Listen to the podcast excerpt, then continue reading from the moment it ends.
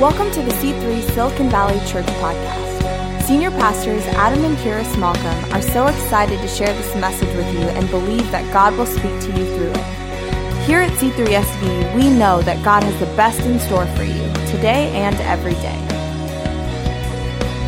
How many people have been loving our Plus One series?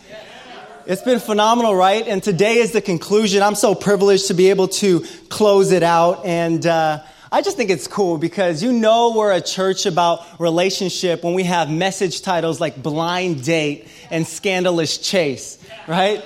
It's like just action-packed with these relationship analogies from Pastor Adam and Kira. And it's like we get this powerful sermon with free dating advice. It's like awesome. And I love this series. I think it's really powerful and significant time in our church because how many know we've been transitioning lately in the past several months from this vision that we started with let's get started, right? Remember that year one? Yeah. Let's get started. Let's start building teams. Let's start building culture. Let's start building leaders, right? Yeah. And then in the past several months, we've transitioned from that vision of let's get started to let's reach 5,000 people in 5 years, right? And while this is a massive vision, while this is an incredible vision that you can really build your life around, that you really sow into and serve under, while it's a huge vision, the question still remains, right? How the heck is that possible? 5,000 people. And what I love about this church is as we transition into that vision, we've gotten real practical with this invitation series, right? How are we going to reach 5,000 through your Plus One, right? Through your invitation. And how do we do that? Pastor Kira, she said a couple weeks ago that the most powerful outreach tool that you have sometimes is simply stated, come and see, right? Come and see what I've seen. Come and experience what I've experienced, right? But then what happens when you go out and you're all pumped up and you start inviting and then all of a sudden it just feels like you get rejection after rejection of your invitation, right? And then Pastor Adam, I thought, spoke so well to that. Like, maybe it's not all about just inviting them. Maybe it's about accepting their invite sometimes, right? Maybe it's not about just having them meet us all the time. It's us meeting them where they're at. Come on. This is powerful preaching, church. This is practical teaching. It's powerful because it follows the model of Jesus. That's how Jesus lived, right? And it's practical because it's for everyone. It's for anyone. See, what I love about this not religious, neither are we campaign that we're doing is religion is not relatable, right? Jesus is, right? Religion says one thing, but wants to do another thing, right? That's like us trying to throw rule books out at the world. We throw all these rules and regulations, but we can't even follow them ourselves, right? That's religion. See, there's no power in us trying to modify behavior. There's all the power in trying to show somebody a savior. Come on, right? See, I have a lot of thoughts about this topic. So I want to share more thoughts with you. Is that okay? Yeah. Awesome. So I'm going to share some thoughts about religion and religiosity. But what you guys got to do is if you agree with any of these statements, you got to give me feedback, okay? And I'm coming out of a cold, so I can't hear out of my right ear. So you got to be extra loud for me today, all right? All right, is that cool? All right. It's like this.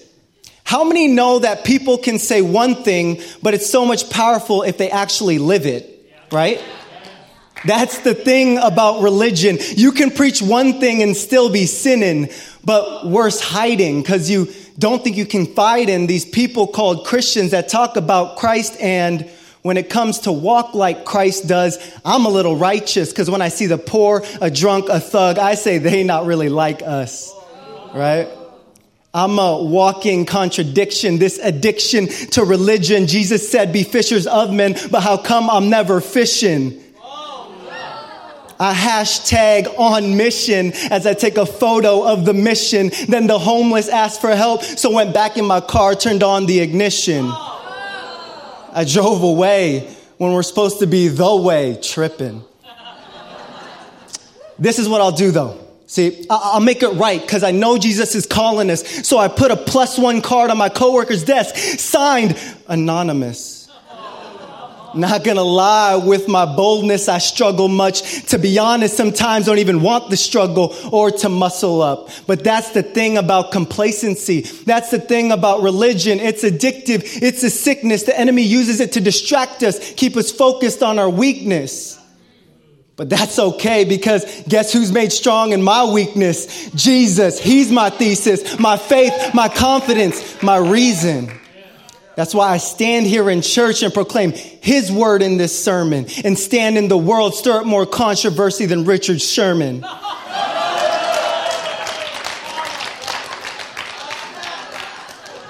Because I have a cause. I'm determined. I'm convinced. I'll go as far as say certain that my God is a God who wants to use me to rescue the hurting. Because you know what the fact is. Each individual is fashioned for a purpose and a great plan. Anyone has access to the promises of God and to be empowered to take action to reach as many people before he makes his return like taxes. He's setting free captives, coming back for his bride, his kids. This is massive. Our message is attractive like my bride is. I'm too passionate. I can't hide this. This contentment too real. You can't buy this. Put your GPS away, church. He'll guide this. Put religion away, church. He despised it, and us too. We'll fight it. Relationship over religion. And whatever you struggle with next time, try this. Find gain through the pain because you're alive in him. Someone gets excited. Come on. Give him a big praise. I know we're not a religious church. Give him a big praise. Come on.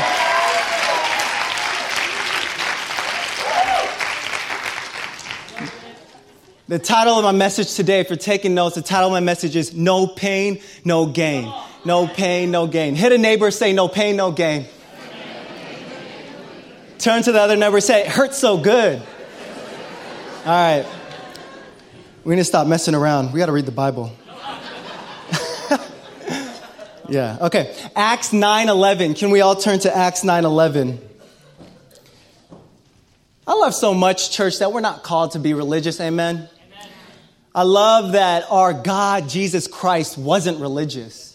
Actually, the Bible is not even about religion. The Bible is about relationship, right? The Bible is about God. God wanting to have relationship with us. Amen? And I think the most beautiful example of this is the story of Paul. Does everybody know Paul? You should know Paul because he had swag. His swag was on another level. See, if you don't know Paul, let me give you his resume really quick. He wrote half of the New Testament, right? 13 out of the 27 books in the New Testament. He led 3 epic mission trips across the Roman Empire, planted churches, saved many in a hostile environment, right? He had a PhD in philosophy and religion, probably from Stanford, right? And he did not only have his PhD, but he was an OG. He was an original gangster. This was a bad dude. He was awesome, right? We know Paul.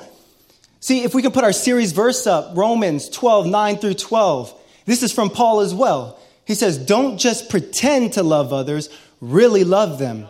Hate what is wrong. Hold tightly to what is good. Love each other with genuine affection and take delight in honoring each other. Never be lazy, but work hard and serve the Lord enthusiastically. Rejoice in our confident hope. Be patient in trouble and keep on praying. Amen? See, we know Paul. We know this guy. We read his writings. We know him, right? And how great he was, how much he suffered for Christ. He put his life on the line for Jesus, right? My question is not so much, do you know Paul today, church, but do you know Saul? Because to understand what it means to say the gospel is not about being religious is to understand not just what Paul did, but to understand what Saul did, right?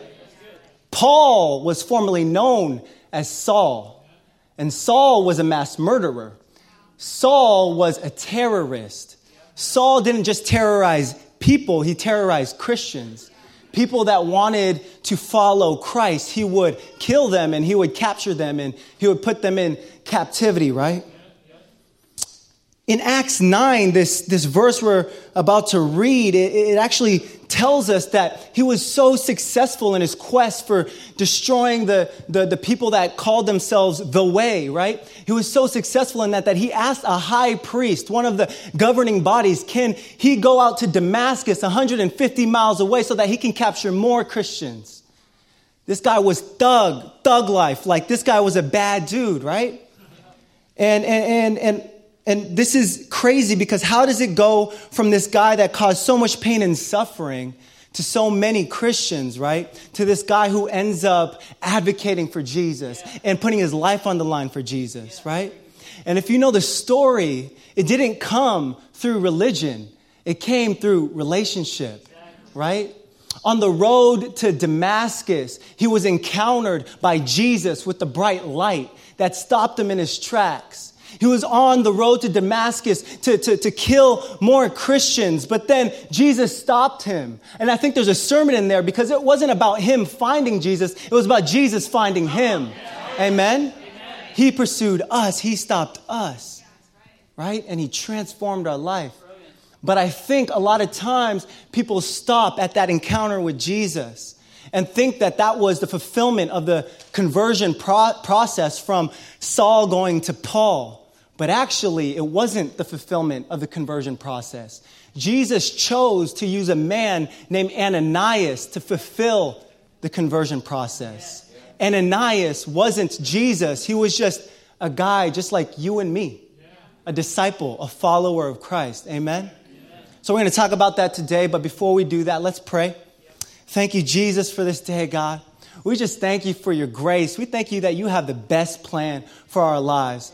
I thank you, God, that you'll speak through me today, that your word would just be so powerful that it would just change us and transform us today. In your mighty name we pray, amen. Amen. Amen. Awesome, awesome. So you've all heard the saying, right? No pain, no gain. No pain, no gain. You guys heard that? It's usually used in a context of working out or in the context of sports. Maybe you've heard it from a coach before, or that dad that was trying to live vicariously through you. You're on your last sprint or you're on your last rep. You're tired. No pain, no gain. That yell just comes, no pain, no gain, right? And we generally understand the concept, I think. It's basically, I can't gain or get the results I'm looking for if I'm not willing to overcome the pain, right? To go through the struggle. The gain comes with the pain. And we get this, right? I think we get this, but oftentimes, do we live it out? Do we internalize it, right? Because I know I don't, right? I like to admit that I don't always live with this mentality or philosophy of no pain, no gain, and I'm not that embarrassed to admit that, because I know I'm not alone, right? Because I've seen the people working out in the gym, some people that work out at the gym, and you know what I'm talking about. The people that go to the gym, they want the results, they want the gain, but they're doing everything possible not to really work out, right? It's like taking selfies by the weights, and then, check out the mirror, do a little bit of flexing, and then take another break and look if anybody liked my picture, right? Check in to 24-hour fitness, #beast mode, but... but they're not really working out, right? They're not working out.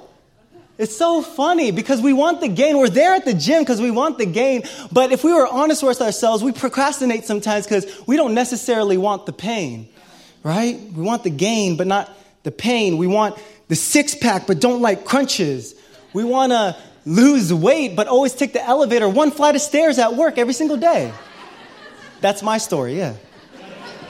We want the gain, but not the pain, and not even in the context of working out. I have what's called Bible study time a lot of times, and I go to a cafe to have Bible study time, and what I find myself doing is so interesting. I'm so excited to read the Bible and everything, and then I set my Bible down. I have my big concordance, and then I have my latte with the heart and the foam. You know what I'm talking about? And the light is just hitting it just right. It's like God's glory is just all over it, right? It's awesome. So I'm like, I got to take a picture of this. This has got to be on Instagram. Everybody's got to know that I'm about to have an epic Bible study time. And I'm trying to get the right angle and everything. I'm like going like, you know, far away, up close. And I'm trying to put the right filter on it. And then 30 minutes later, I finally post it. I'm like, oh man, it's time to go. But I got the picture. It's like I just did it, right?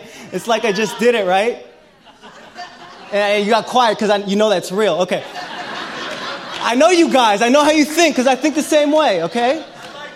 All right? We want the gain. We want the accomplishment, but not the pain, right? How many people want a good marriage but don't want to really go out of their way to romance their spouse or give them a little bit of a surprise, right? How many people want to be a leader but don't like people? I don't want to deal with this. All these different personalities and dynamics. I just want to lead. Right? Most people, man, they want to fit in. They want to be fit. They want to gain wisdom. They want to have great relationship. But the thing is, just wanting it doesn't make it happen. You're going to have to want to have the struggle that's attached to it, right? And I'm not talking about pointless pain today, so don't get me wrong. I'm not talking about just inviting things in your life that hurt you and just being okay with that. I'm not talking about pointless pain. I'm talking about purposeful pain, right? You want to be fit. You got to be okay with the hard work and pain that is at the gym. You want to have wisdom. You have to be willing to go through the struggle to understand, right? You want to have a great relationship. You got to work through the good times and the bad times. You got to work it out. You got to work out the disagreements, right? No pain, no gain. And that's exactly what Jesus says at the start of Saul's conversion experience, right? Like I said, Saul, he was on the road to Damascus. He gets stopped by Jesus, right? And Jesus blinds him, actually. He encounters him, blinds him, sends him into the city to wait. And then we pick it up in verse 11, where Jesus starts talking to this man named Ananias, a believer, just like you and me. And he says this, the Lord said, "Go over to Straight Street, Ananias, to the house of Judas. When you get there, ask for a man from Tarsus named Saul. He is praying to me right now. I have shown him a vision, a man named Ananias coming in and laying hands on him so he can see again." "But Lord," exclaimed Ananias, "I've heard many people talk about the terrible things this man has done to the believers in Jerusalem, and he is authorized by the leading priests to arrest everyone who calls upon your name. Do you know what you're asking me, Jesus?" But the Lord said, "Go, Ananias, for Saul is my chosen instrument to take my message to the Gentiles and to the kings, as well as to the people of Israel." And watch this, verse 16, watch this. "And I will show him how much he must suffer for my name's sake." Right? He told Ananias that Saul would fulfill this great plan and add so much gain to the kingdom of God, but there will be some suffering, some struggle attached to it, right? No pain, no gain. And that speaks to me, church, and I hope it speaks to you today, because I believe we have people in here that want to be great, that want to be significant, and that want to have a great plan for their life. But maybe sometimes we're just intimidated by the struggle that might be attached to it, right? But I'm here to tell you today the good news that you're meant to overcome that struggle, amen? But sometimes we can get intimidated, and sometimes it stalls us into actually walking into our calling, right? And we end up just looking in the mirror and stalling and flexing, right? Just like at the gym. That's my first point if you're taking notes today. Stop flexing, start working out. Stop flexing, start working out. Turn to your neighbor, tell him, "Don't flex on me."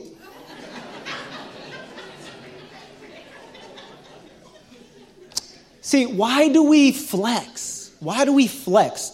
I think it's two reasons. This is just my analysis, okay? This is not concrete fact, but I think we flex for two reasons. Either one, to show off, or two, to buy some time because we're procrastinating, right? And let's just get this straight. For the first one, don't show off. It's a turnoff. Just don't do that, right? And for the second one, we buy time, right? We procrastinate, but what that does is just prolongs what we were meant to do at the gym. We had a task, right? But we're just prolonging our calling, our task, right? Yeah. What I'm trying to say is that Jesus didn't call us to flex, church. He didn't call us to flex our Christianity on people and make them feel bad about themselves because we think we're better people or have better Christian muscles or are better Christians than them. He called us to have compassion and love on others. Amen? We're not meant to flex. We're called to work it out.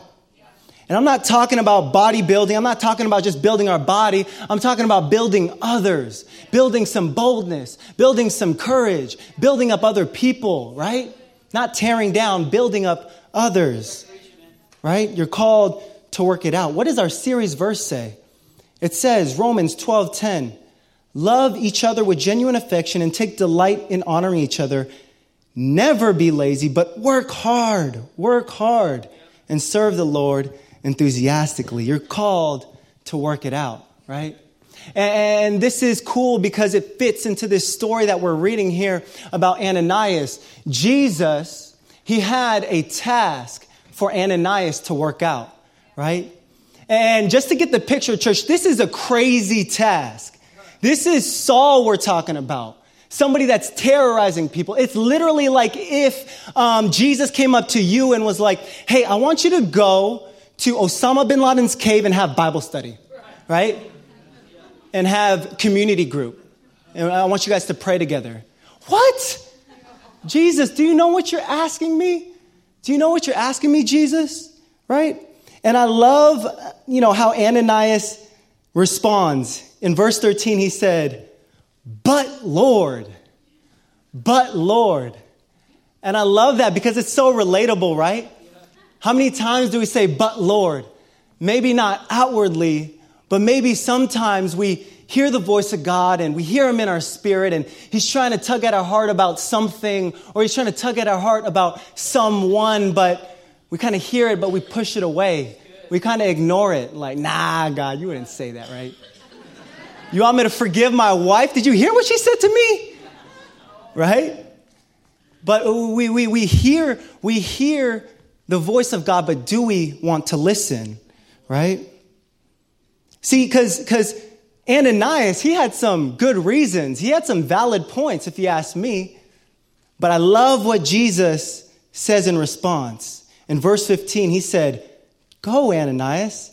Saul is my chosen instrument to take the message to the nations, right? And you got to hear this today, church. God hears your reasons, but his reason is greater. His ways are higher.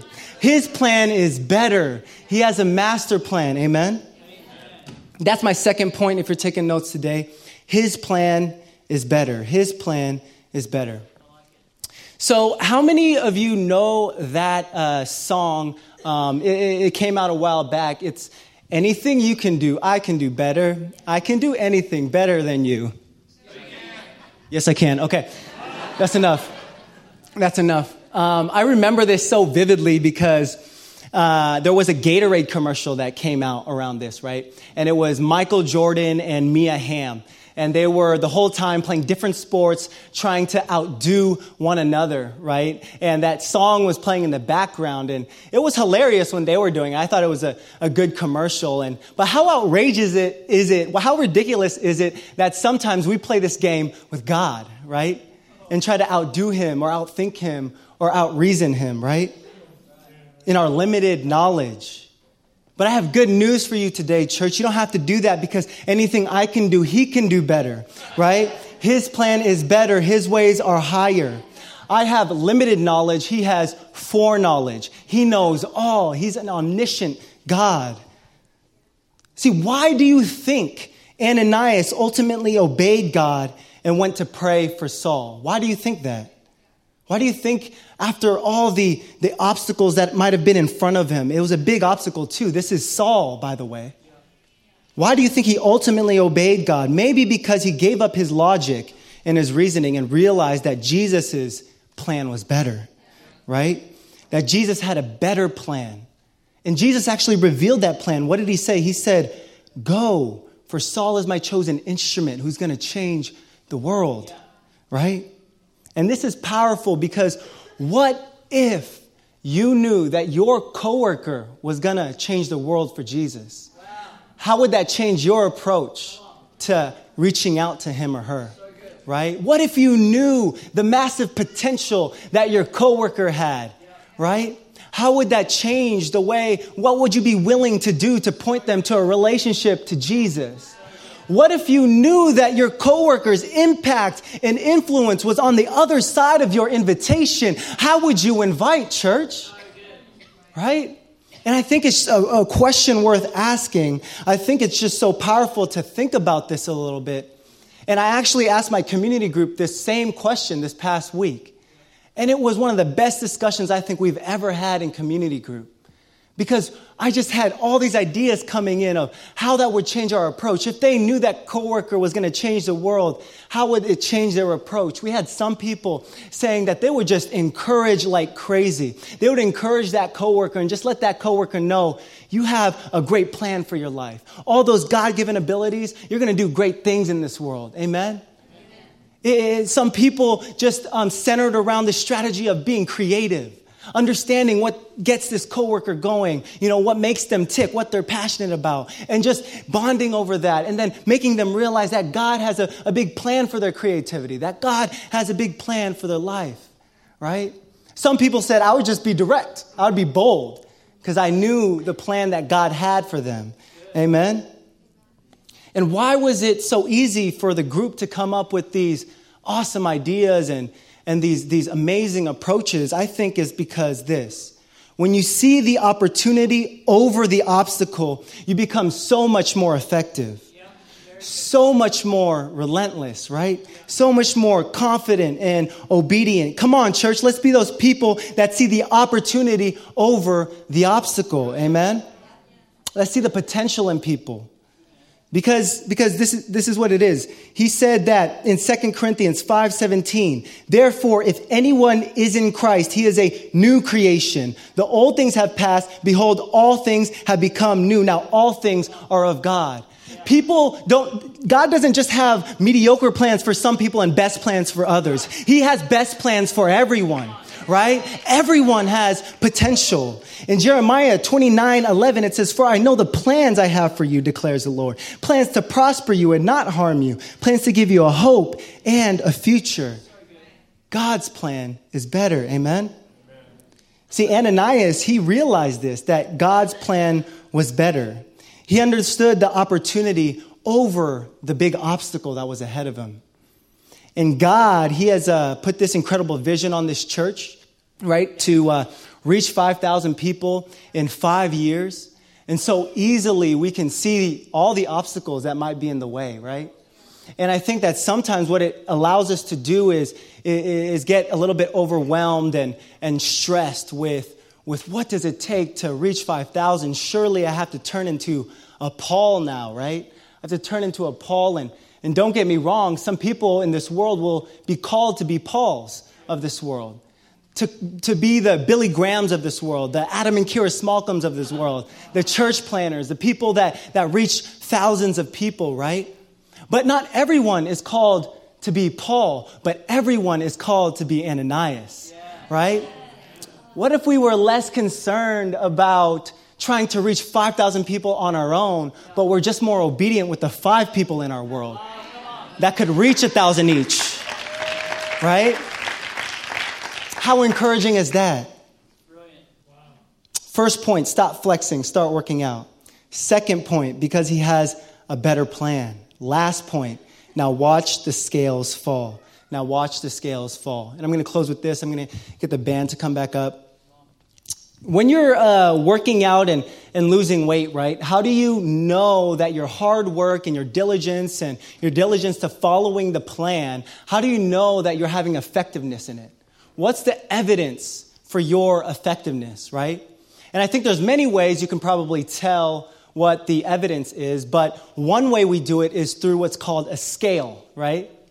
And we get so happy when we get on the scale, when we see the numbers on the scale fall, right, from what they used to be, because that's validation, that's evidence that your workout has been effective, right? And Ananias, he was also diligent. He also trusted and followed the plan of God. And then what happened? We read it in verse 17. It says this, so Ananias went and found Saul. He laid his hands on him and said, Brother Saul, the Lord Jesus, who appeared to you on the road, has sent me so that you might regain your sight and be filled with the Holy Spirit. And then watch this. Instantly, something like scales fell from Saul's eyes and he regained his sight. How do you know when you're being effective, right? How do you know when you're going out there and you're giving it your all and you're being effective for Christ? You'll start seeing scales fall, right? The Silicon Valley is spiritually blind. We learned that a few weeks ago, church. They got scales in front of their eyes of discouragement maybe, right? Or of judgment in the past, right? Scales of confusion or maybe scales of hatred and negativity, right? But as you go out into your workplace and share the joy of the Lord, you'll start to see scales fall. That family member that just might always be negative and on you and putting you down, but your response is always in love because you know that God loves you that much will cause the scales to fall, right? That friend that is just so disillusioned by Christianity, because when they grew up in the church, they just got judged all the time, right? Your grace, the extension of grace that you realize because you've been saved by grace will cause the scales to fall. Amen? How do you know you're being effective?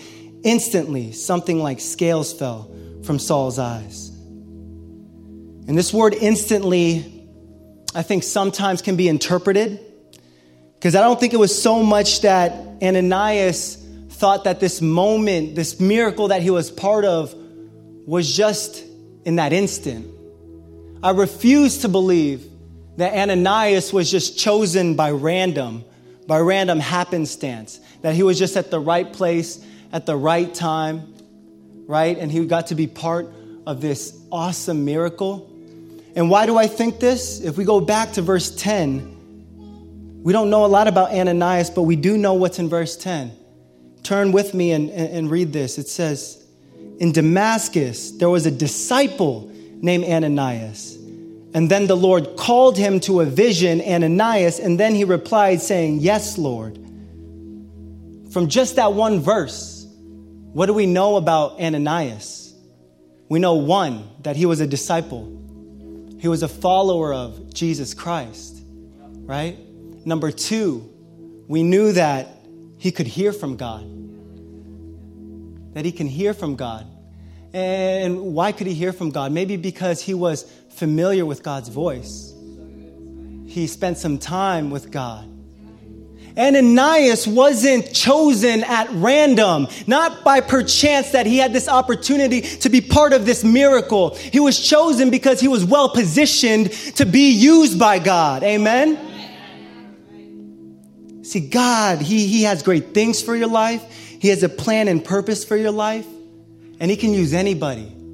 You just got to be willing and available and be positioned to be used by God. You being in the Silicon Valley is already significant, church, because we have many people with great influence. We have many people with great power and knowledge, just like Saul did. And we're called as the church to reach out to them like Ananias did. Right? And it's not always going to be easy. I'm not going to stand up here and say that it's really ever easy, right?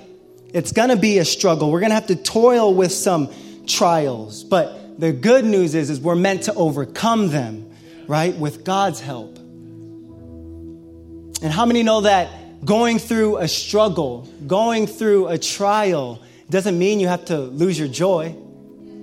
Because what does Paul say? Count it all joy, right? What does our series verse say? It says, rejoice in our confident hope, be patient in trouble, and keep on praying. And God will meet you, church. God will meet your friends. We don't build this church. God builds His church. We just need to make ourselves available. Amen?